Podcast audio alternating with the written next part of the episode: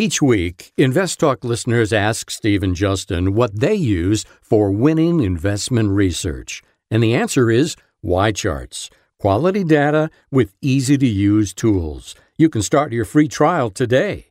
And if you purchase during the month of June, you'll get 14 months of YCharts for the price of 12, plus a free subscription to the KPP Premium Newsletter. Subscribe now. Go.ycharts.com slash investtalk. This podcast is produced by KPP Financial. Steve Peasley, President. KPP Financial. Independent thinking, shared success. And now today's podcast. Good afternoon, everybody, and welcome to Invest Talk. It is Wednesday, June 26, 2019, last week of uh, the month, the last week of the quarter. last few days left, really. Thursday and Friday. I'm Steve Peasley, and I thank you for joining me today. And I hope you will also call me today with all your financial questions, any investing questions, anything about money, we'll talk about. And when you do call, of course, you drive the show, you take it wherever you want to take it. So your questions decide what we're going to talk about. And of course, I do have a list of things I can talk about, but those are things, those are secondary. You come first. Remember, the goal for everybody here is for us all to achieve financial freedom. And to do that, you need knowledge. And that's hopefully what we'll all share is all our knowledge, our combined knowledge. And then maybe we can have some uh, joint success with that knowledge. Now, today in this hour, I'm going to do my best to move you along on that path to financial freedom. And of course, we'll do it together and we'll do it one step at a time, one question at a time. And now the listener line is open, so you can call. The number is 888-99-CHART. We're taking live calls, 888-99-C-H-A-R-T.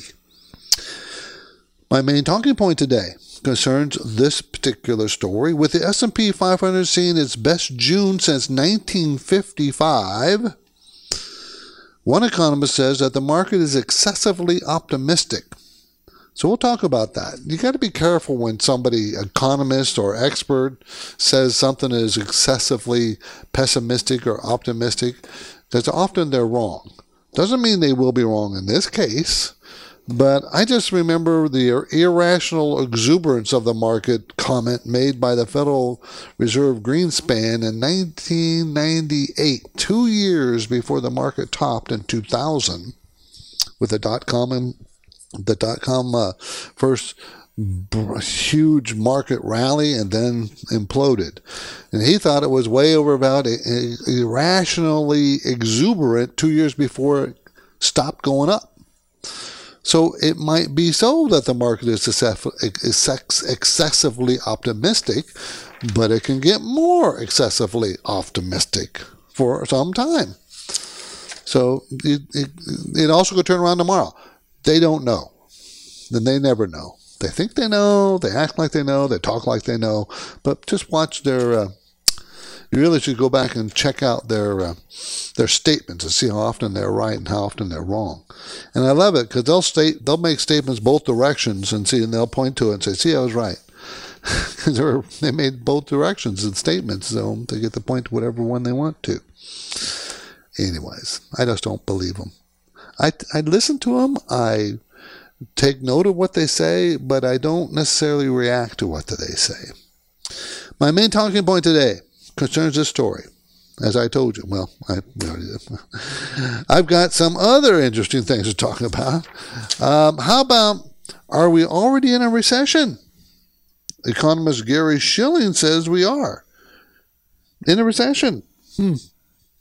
We'll talk about that. The S&P 500 is underperforming the market. Did you know that? Usually people think the S&P 500 is the market. No, it's not. Matter of fact, the S&P 500 has underperformed the market for years. We'll talk about why that is happening. And I want to talk about the most the most American-made car in America. The most American-made car in America. And then maybe some of the others are have high percentages of the car made in America. You'll find this interesting, I think. You will. Do you have a guess of what car that is? the most American-made car in on the United States. Anyway, so those are what we're going to discuss, everybody. But of course, you come first. And first, we're going to talk to uh, someone who uh, wants to talk about gold, or at least the Gold Miners Index. So let's go talk to uh, James in New York. How you doing, James? I'm well. How are you? I'm good. Thank you for the call. I wanted to know, um, in the case of uh, GDX, it's been doing really well lately. Um, I've taken mm-hmm. some small profit out of my position, but I'm still holding a substantial position in GDX. And I, the profits that I took, I simply used um, not to reinvest in another position, but simply applied it towards my mortgage. Do you think that that's a wise use of, know, money having taken profits out of the market for that purpose? And also, do you see GDX going up to the highs that it did in 2017, the high 30 range? I actually do. I think uh, I think it's just the beginning of its rally. I think the dollar is going to weaken, and uh, the dollar has started to weaken, but it's not weak by any means. It's just starting to weak weaken. And I do like paying down the mortgage. I like having no mortgage when you retire. Whenever, and I have no idea how close you are to that, James, but when you retire, it makes retirement a lot more comfortable, a lot less stressful if you don't have a mortgage that you have to worry about. All you have to worry about is property tax, but no mortgage. Um, so I don't have a problem with taking profits or somewhere or somehow and p- playing down the mortgage. I mean, I did I, what I did for years was just pay extra every month, so that got rid of the mortgage, you know, eventually. But you know, taking profits and paying down the mortgage doesn't doesn't doesn't make me sad. How, what is your interest rate, James, on the mortgage? Currently at uh, four and a quarter percent. I'm 33, and I've owned the house for five years. yeah. So then, yeah, at that four and a quarter, and ha- having it for 30 years for, and you have 25 years left, I, I would definitely pay down the mortgage, because you'll find that as you pay a little bit more toward the mortgage, that the payment that you make normally eats into the mortgage faster, because the principal is lower. So I kind of like the idea. I like the whole concept. Thanks for the call, James. I appreciate it. You're listening to Invest Talk. I'm Steve Peasley, and we're already nearing the end of June, and the first half of the year is almost over. The markets have been pretty volatile, as you know. May was one of the worst Mays ever, and here we are in June, one of the best Junes ever. pretty amazing. That's that's called volatility. Your calls and inquiries are always welcome, and they always come first. You know, so give me a call. Uh, you can call me right now at 888 99 Chart.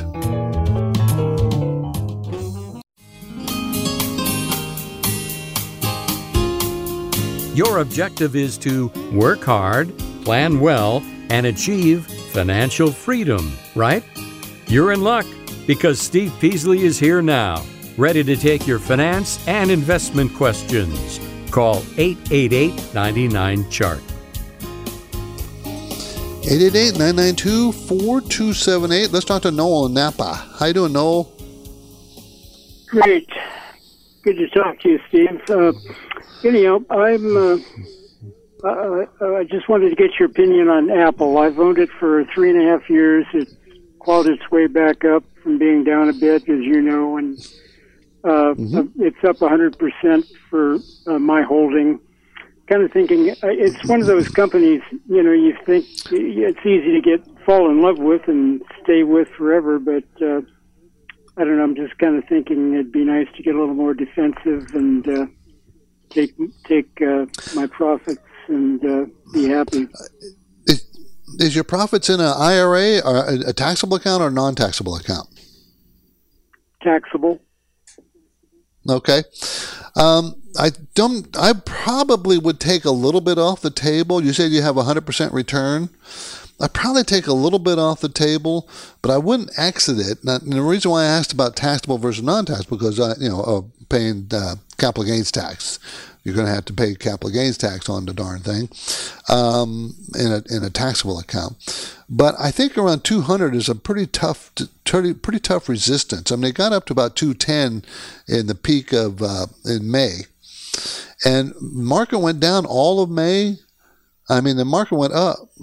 It went down all of May, and so did Apple. And here is the market went up almost almost all of June, and Apple went up, but it didn't quite make the peak that it had before it, fall, it fell in May. So that gives me a little concern. So yes, I probably would take some off the table. I wouldn't get rid of it. I would still hold on to some. You know, I like Apple. We own Apple in our managed account, so I like Apple a lot. Okay. Good luck, Noel. I'll be up in Napa Valley here in a few weeks to visit some relatives. So. I don't know if I'll see you, but I'm sure I won't. Let's go to John in Santa Cruz who wants to talk about gold mining companies. How you doing, John? Hi, Steve. Thanks. Uh, this is a follow-up to my call to you yesterday. Um, I'm looking at some of the gold royalty companies, but uh, I wonder they seem expensive to me now, and I wonder if if you feel the same way. Um, there's a few of them that I know about: Royal Gold, Franco Nevada, and Wheaton precious metals. Um, I'm not sure if I should buy any of them now. Um, wonder what your thoughts are about that. But you should you, you really don't want to focus too much on the price versus the fundamentals because gold mining stocks trade based on the price of gold. So yeah, it could be expensive today, but if gold goes up 20%, then all of a sudden their earnings are going to be 20% higher and therefore the stock may maybe not look so expensive next year. So you got you do look at the fundamentals. I don't want to discourage from that. I don't want you to think you don't look at them. You do, but don't mm-hmm. don't put as much weight on them as you would you know, a regular kind of company that sells widgets or sell software or something else. It's based on the price of gold. You watch two things. You watch the price of gold, watch and watch the dollar. That's more important mm-hmm. to reflect reflect on, to make earnings. Now, having said that, it has made a big run, so it wouldn't be it wouldn't be wrong to take some of that off the table if you already own some. It wouldn't be a wrong decision. John, no, thanks for the call. I appreciate it. Three. Okay, thank you. Uh, appreciate the call. Thank you. Uh, my main talking point today concerns this story. With the S&P 500 seeing its best June in, since 1955, one economist says that the market's excessive, uh, the market is excessively optimistic. Is it? Do you think it's obsessively optimistic? I, it might be. I feel like it probably is because we have some, a lot more uh, damage going on in the economy than I think people are realizing. And for instance, the durable goods report came in today and it was down 1.3%, shrunk 1.3% from the month before. And the last, uh, the last four months, three of them saw durable goods sales fall. So, on the other hand, if you took out airplanes and automobiles, it was up four tenths of 1%. So, but that's still a, a concern.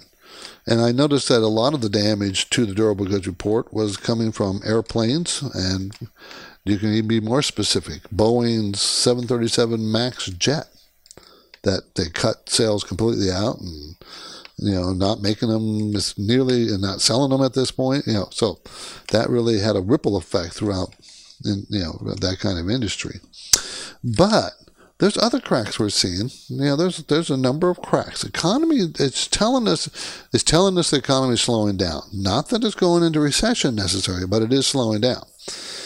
But there are Gary Shilling, one an economist, he thinks we're in recession already. Now, what's the official definition of recession? There is no official definition of recession.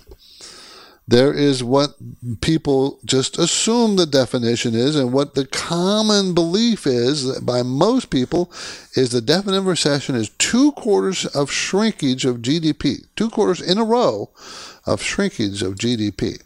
That's the common definition, but there's no official. You know, this is what the de- definition of a recession is. It really isn't. You know, so this is Invest Talk. I'm Steve Peasley, and if you've been listening to Invest Talk for a while, you have heard me say that I believe every investor should determine their individual risk tolerance. And as a first step to do that, finding out what your risk tolerance is, uh, you can go and find, you can go to our website go take our free online tool called uh, Riskalyze. It's a short questionnaire, and it'll give you a score from 0 to 100. 0 being no risk, 100 being super high risk. So give it a try it. Investtalk.com. My number, 888-99-CHART.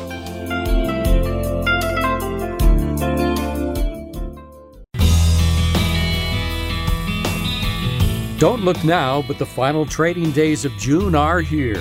There is good news. You can take control of your financial future if you know how. One way is to listen to Invest Talk, call in with questions, and then take advantage of the unbiased guidance offered each day by Steve and Justin.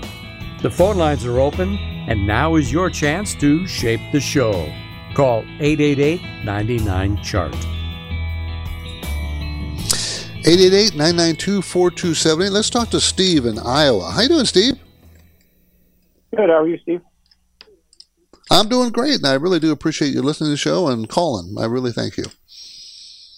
You are welcome. So the question I have is, is regarding charting techniques and your uh, individual data Mhm. points on a stock price. Um, do you guys like to use a, a candlestick or the open high low close or the mountain? I we like the candlestick charts almost all day long. That's what I look at. Um, um, I like them because they give you a little bit more information other than just a regular bar chart. Uh, I like to know where it opened, high, low, closed for the day. You know, I just like the, the information it gives you. And so I use a candle. We use candlesticks. Uh, I, most of Justin uses them. Jason uses them. I don't know if Nick, uh, he's a new guy. I, I have not sure what he prefers yet. So he'll probably prefer candlesticks because we're teaching him. So you know, so usually you follow what the teacher tells you. Yeah. Yeah, the reason why I asked. But I do like- on Friday. Friday, all the major indices had uh, that inverted cross, which I think is called a doji star, which kind of means Mm-hmm. Yes. things are going to fall. And I don't know if, if that is actually meaningful or not. Things did start to fall a little bit. Yeah, it, you know when you come across a doji, and everybody else, there's a book out. Uh, um, there's a book you can read all about candlesticks and how to how to read them. A doji uh, is a is a is a candlestick formation in a day. Okay, and one was made uh, in uh, um, just recently in the in the Dow, and it usually and it says many times the market's going to turn either up or down, depending on how the doji is formed. But this one looks like it was formed on the downside, and this was three days ago, four days ago or so. So um, I, I will say this. Uh, Let me say this, Steve all chart reading is pretty much an art. It's not a science. It tends to be true. It's not always true. It just tends to be true. Uh, so it's true more than 50% of the time. So you can't rely on, you know, on it, you know, per se. But if you use charts and you use other indicators of the chart, it does give you a pretty good picture of what's happening and what might happen. You know, the odds of it happening. I also look when I look at a chart, just so you know, Steve. I also I always have the rel- relative strength up there, always have the volume up there, and I always have the MACD. The MACD using the 9, 12, and 26 day moving averages to, to make the MACD. All, every time I look at the chart, I have that up automatically, and of course the moving averages. But that's just me, and that's what I'd like to see. So when I see something getting overbought or oversold on a relative strength indicator, usually the market tends to drop or rise. And it's funny because here on the end of May, when June first started, the relative strength was right at the oversold mark. And three or four days ago, it, it was right at the overbought mark on the relative strength. So it does it does tend to be true. Thanks for the call. I appreciate it. Let's go to Rom in Florida. How you doing, Rom? Hey, doing good. How are you? I'm good. Thank you for the call. Yeah, I wanted to uh, ask about AbbVie. Uh, it dropped like more than 15% yesterday, and because of the Mhm, merger, I think. So, what do you think about it buying now? I think this is a price that you. I, it's to me right now. It it's at a bargain basement price. Now, because it fell so hard, it fell from seventy eight dollars down to, I mean, like sixty six dollars in one day. Um, I think you want to. And today it, it was up today. Uh, what? Um, up three and a half percent today. I think it's going to show point to the fact that it is. This is going to be where it's going to find support. But you can't tell that with just one day after that big fall. I would probably wait a week. And if the if it starts to improve, you could buy it. Now, AbbVie, everybody, uh, symbol ABBV, develops Humira pharmaceutical biological treatments for rheumatoid arthritis, psoriasis, and Crohn's disease. Um, it has great earnings of $9.50 expected next year, $8.78 this year, and it's a $68 stock. So it's well, well below its 10, 10. It's probably around 7 PE range. Uh, and here it is, the low of the range is 8 to 21 in the last five years. I'd, I'd look at what caused that big fall. I don't know exactly what caused it. Excuse me. Before I decided to buy, make sure I understand that big fall. Good luck. Appreciate the call, Ron. Thank you. On tomorrow's Invest Talk, CVS has made clear the reason why health corporate companies should be worried about Amazon. Well, we'll see that tomorrow, everybody. Now, as we go to the break, here's my question. By the first quarter of 2019, which store had more available apps, Apple or Google Play for Android? Which one? I'll have the answer next. But for now, I'm Steve Peasley, and I'm ready to take your questions at 888 99 Chart. The time is now. And if you act now, the benefit to your financial future could be measurably significant. This is your chance to sharpen your investing skills through a valuable online classroom learning opportunity. Invest Talk Academy. Enrollment in Invest Talk Academy will introduce you to a weekly series of live investing classes conducted by KPP Financial Principals and Invest Talk hosts Steve Peasley and Justin Klein. You'll profit from a critical degree of focused mentoring led by Steve and Justin. Hear their full analysis of the market. Follow along with charts and data points. Understand technical and fundamental analysis. Develop the mindset to become a successful investor. Invest Talk Academy offers an unprecedented value for serious investors. Register now at investtalkacademy.com. This is Invest Talk, and helping you achieve your financial freedom is the primary objective. Steve Peasley is here now, taking your finance and investing questions live. Call 888 99 Chart. 888 992 4278.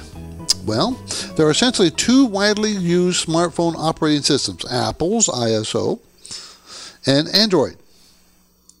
Now, Apple's is only used on Apple phones. Android is used on a lot of different companies' phones. By the first quarter of 2019, which store had more available apps, Apple or Google? Apple or Google Play for Android? Okay, Apple or Google Play for Android. Now remember, Google Play would be across uh, many different phones um, and companies where Apple's only on Apple. So the answer is, and it is Android. Okay, 2.1 million apps. 2.1 million. But Apple, remember again, only on one phone, is not that far behind with 1.8 million available apps. Interesting, huh?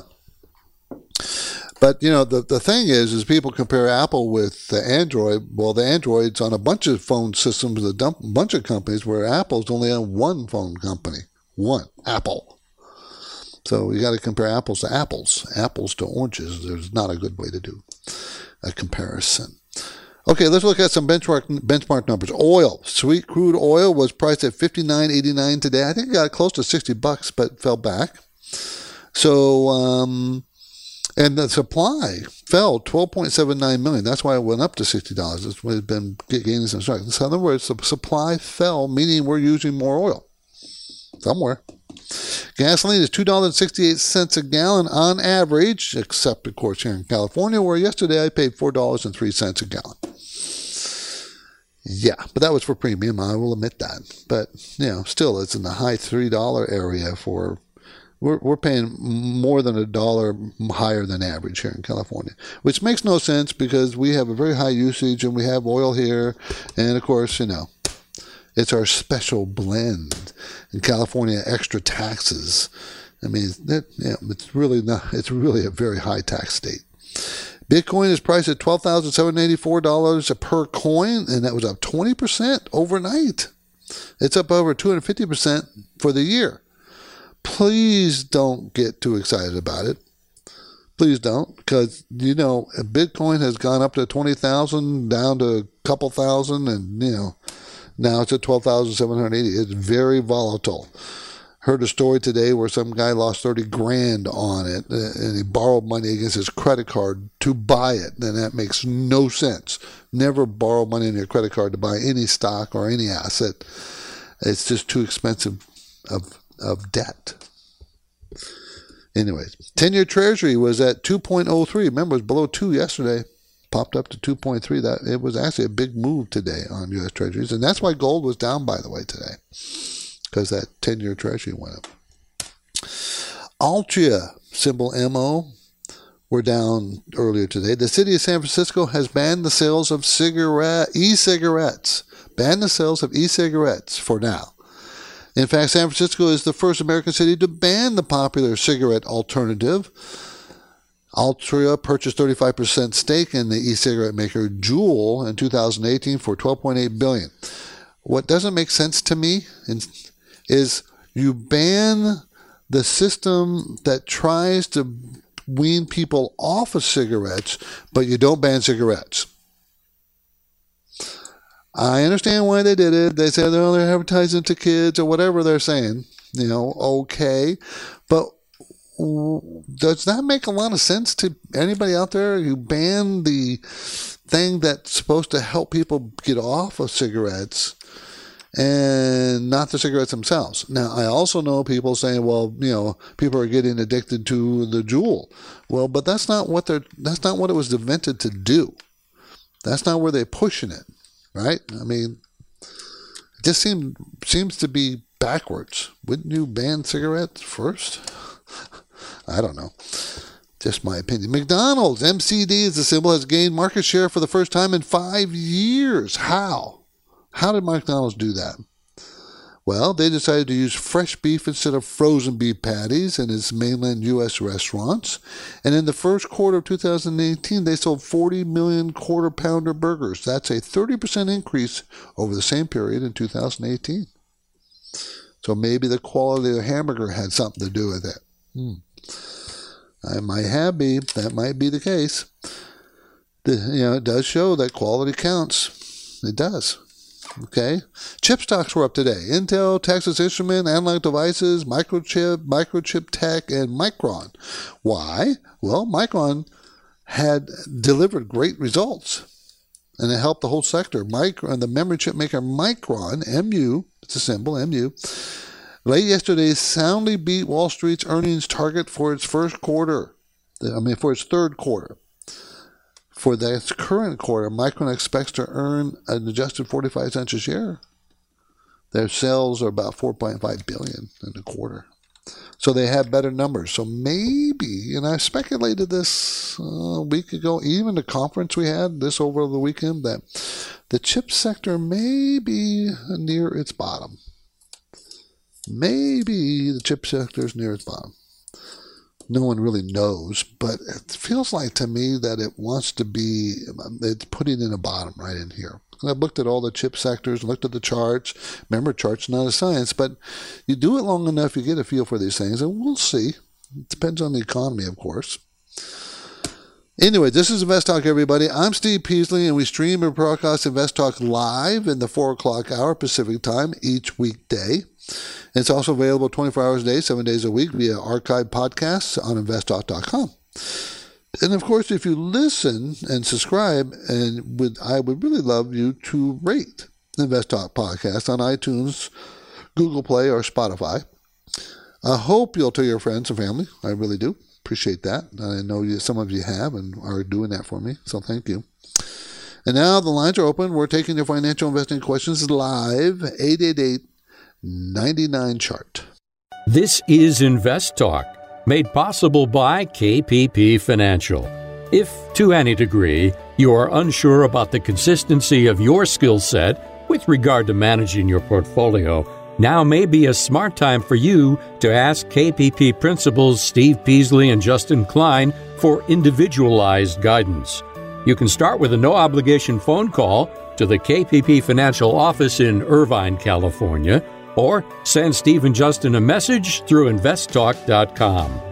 The Invest Talk radio and podcast continues now. The phone lines are open. Call with questions 888 99 Chart.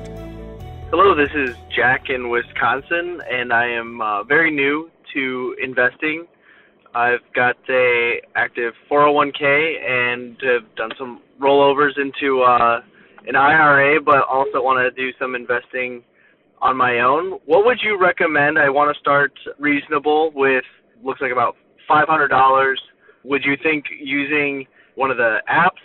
Seems like Wealthfront has come up on my search a lot.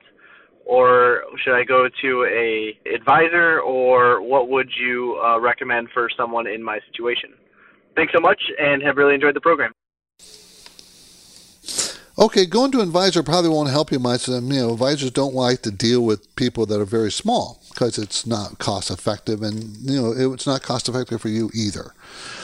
If I were you, you could use one of the one of the apps out there. Uh, that'd be fine. Or, but I'd probably go to a discount broker like TD Ameritrade or E Trade, and I'd open an account, and I would take the money, put an account, and I would suggest that you buy an ETF or two exchange traded fund, maybe tracking in one of the indexes, S&P 500, NASDAQ, Russell 2000, uh, whether you want to be a big cap or small cap or what kind of stocks you want, and maybe you don't know. And if you don't know, just stick with the S&P 500 and the Qs. The symbol is SPY for the S&P 500. The Qs is QQQ, and that's the Nasdaq 100. That's full of more. They're more full of tech stocks. The Nasdaq 100. So that's what I would do at the small uh, small amount of money that you have. You got to grow that pile. And you can't you shouldn't buy individual stocks because you don't you won't get enough diversification. You'll buy one or two stocks and it's just not enough yet. Okay? You need to buy 15, 20 stocks. So you need like thirty to fifty thousand dollars. Otherwise you stick with your ETFs, which will work. Okay? Good luck. This is Invest Talk. Time to call. I would love to hear what you want to talk about. I mean, anyways, uh, there was too much. The market excessively optimistic on on the Fed cuts and trade. One of the top economists says that's our main talking point. Is a market excessively optimistic? Now it could be.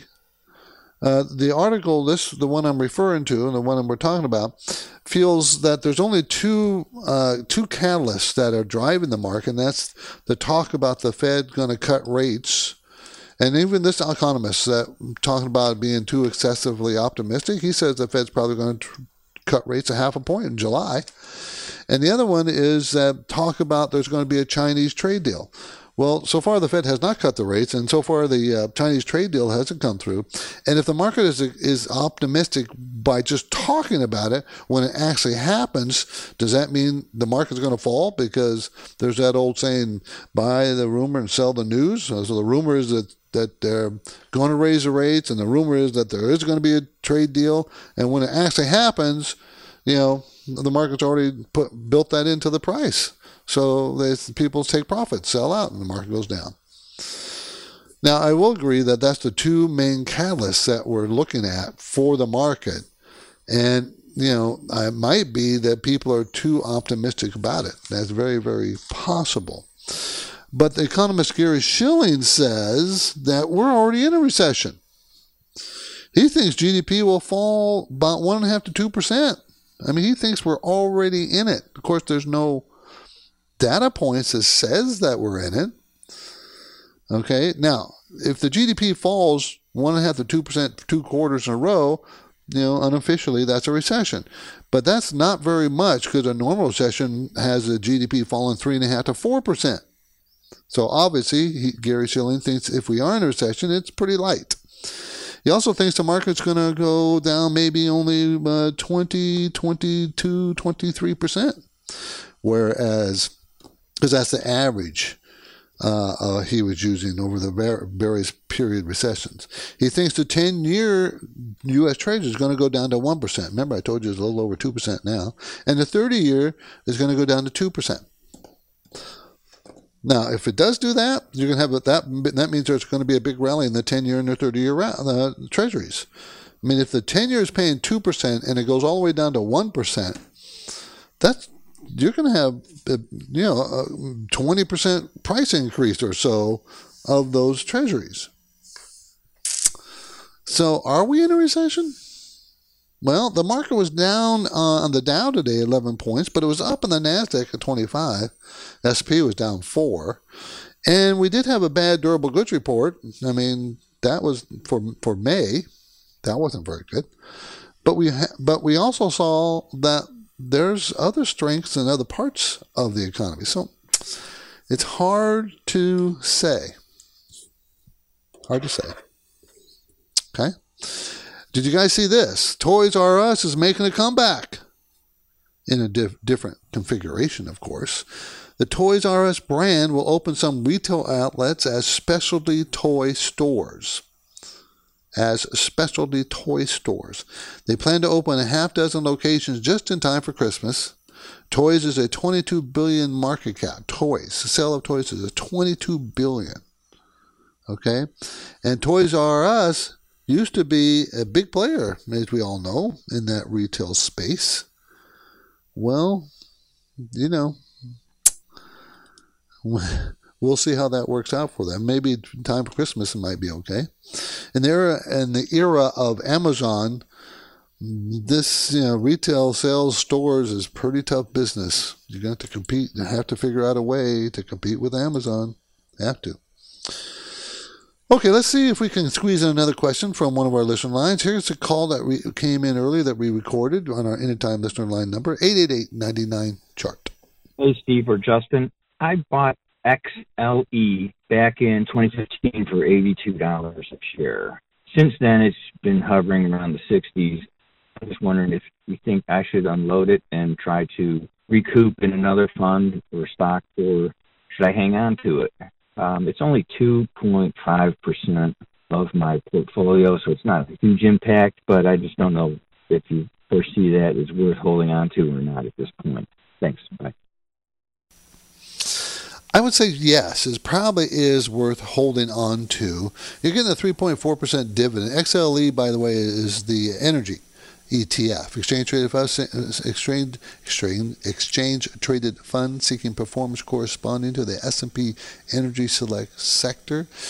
I think you would have been a lot better off doing utilities, but you did energy, um, and you know we're in the late economic cycle, but you know it's already done poorly. It put in a bottom in uh, last December, rose, and then put in a, a, a higher bottom here in the end of May rose in June. Uh, I, I think mo- all the most of the damage is already in, in the stock, in the energy sector. So I, I think you hold on to it. I think you hold on to it. Now, if we are in a recession or we're going into recession, it could fall further. But you know, I think it's you've already suffered the damage. So unless you need the tax loss, it's in a taxable account and you could use it against taxable gains, I'd probably hold on to it. If you can use the taxable loss, then I might sell it and move to something more promising. Okay. This is Invest Talk. I'm Steve Peasley, and we have one goal here, and that's to help you achieve financial freedom in any way that you want to define it. We all want to achieve it. And our work continues after this break, so get your questions in now. We only have about, what, 10 minutes left? 888 99 chart.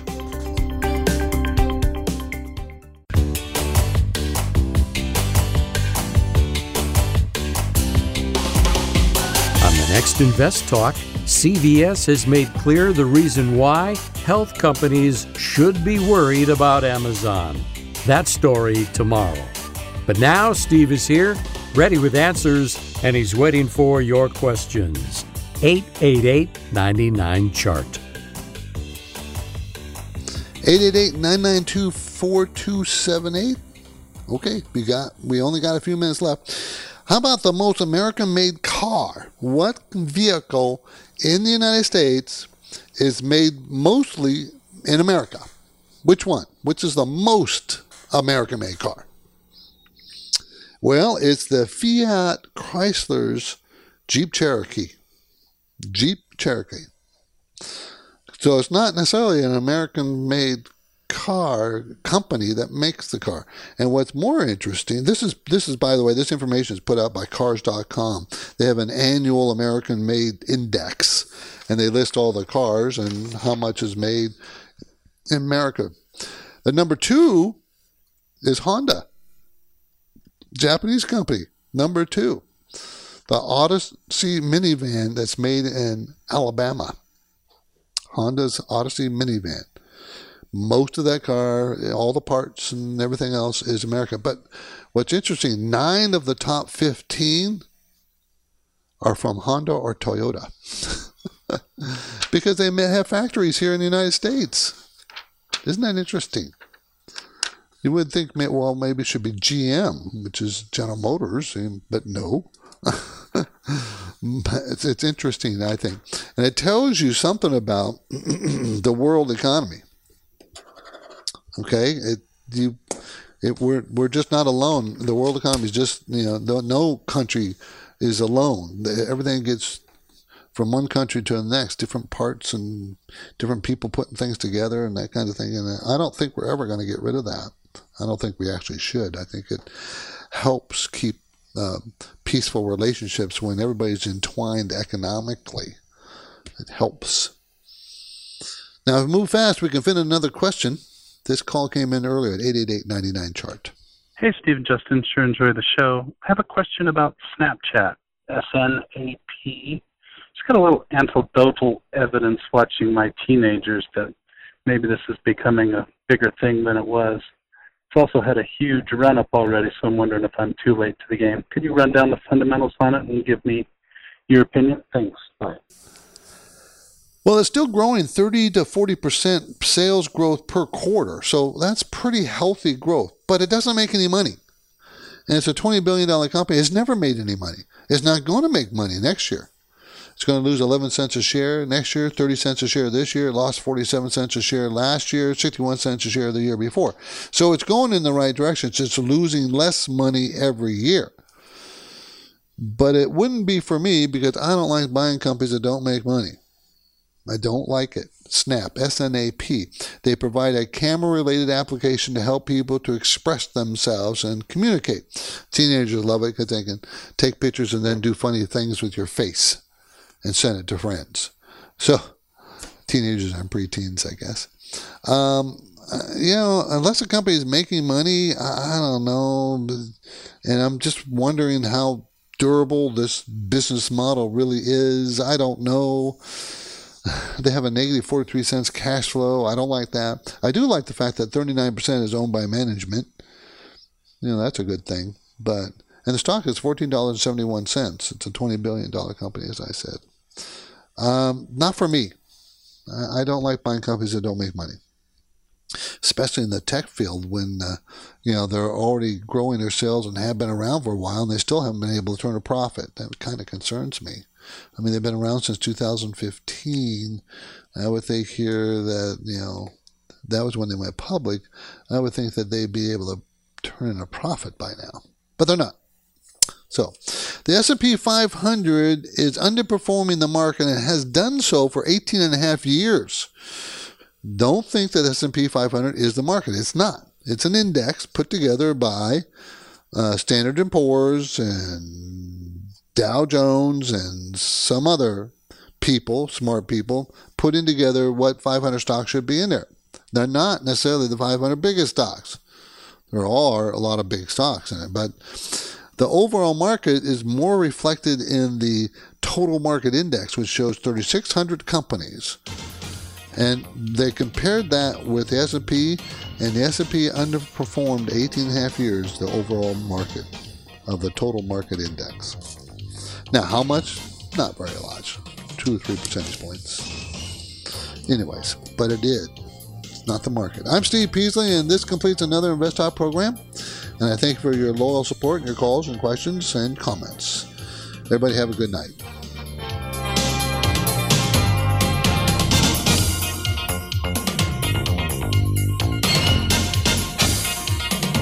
Because of the nature of the interactive dialogue inherent in the format of this program, it's important for the listener to understand that not all comments made will apply to them specifically.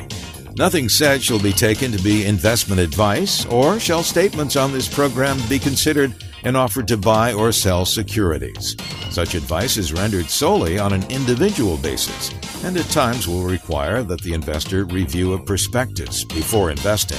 InvestTalk is a copyrighted program of Klein Pavlis Peasley Financial, a registered investment advisor, which retains all rights.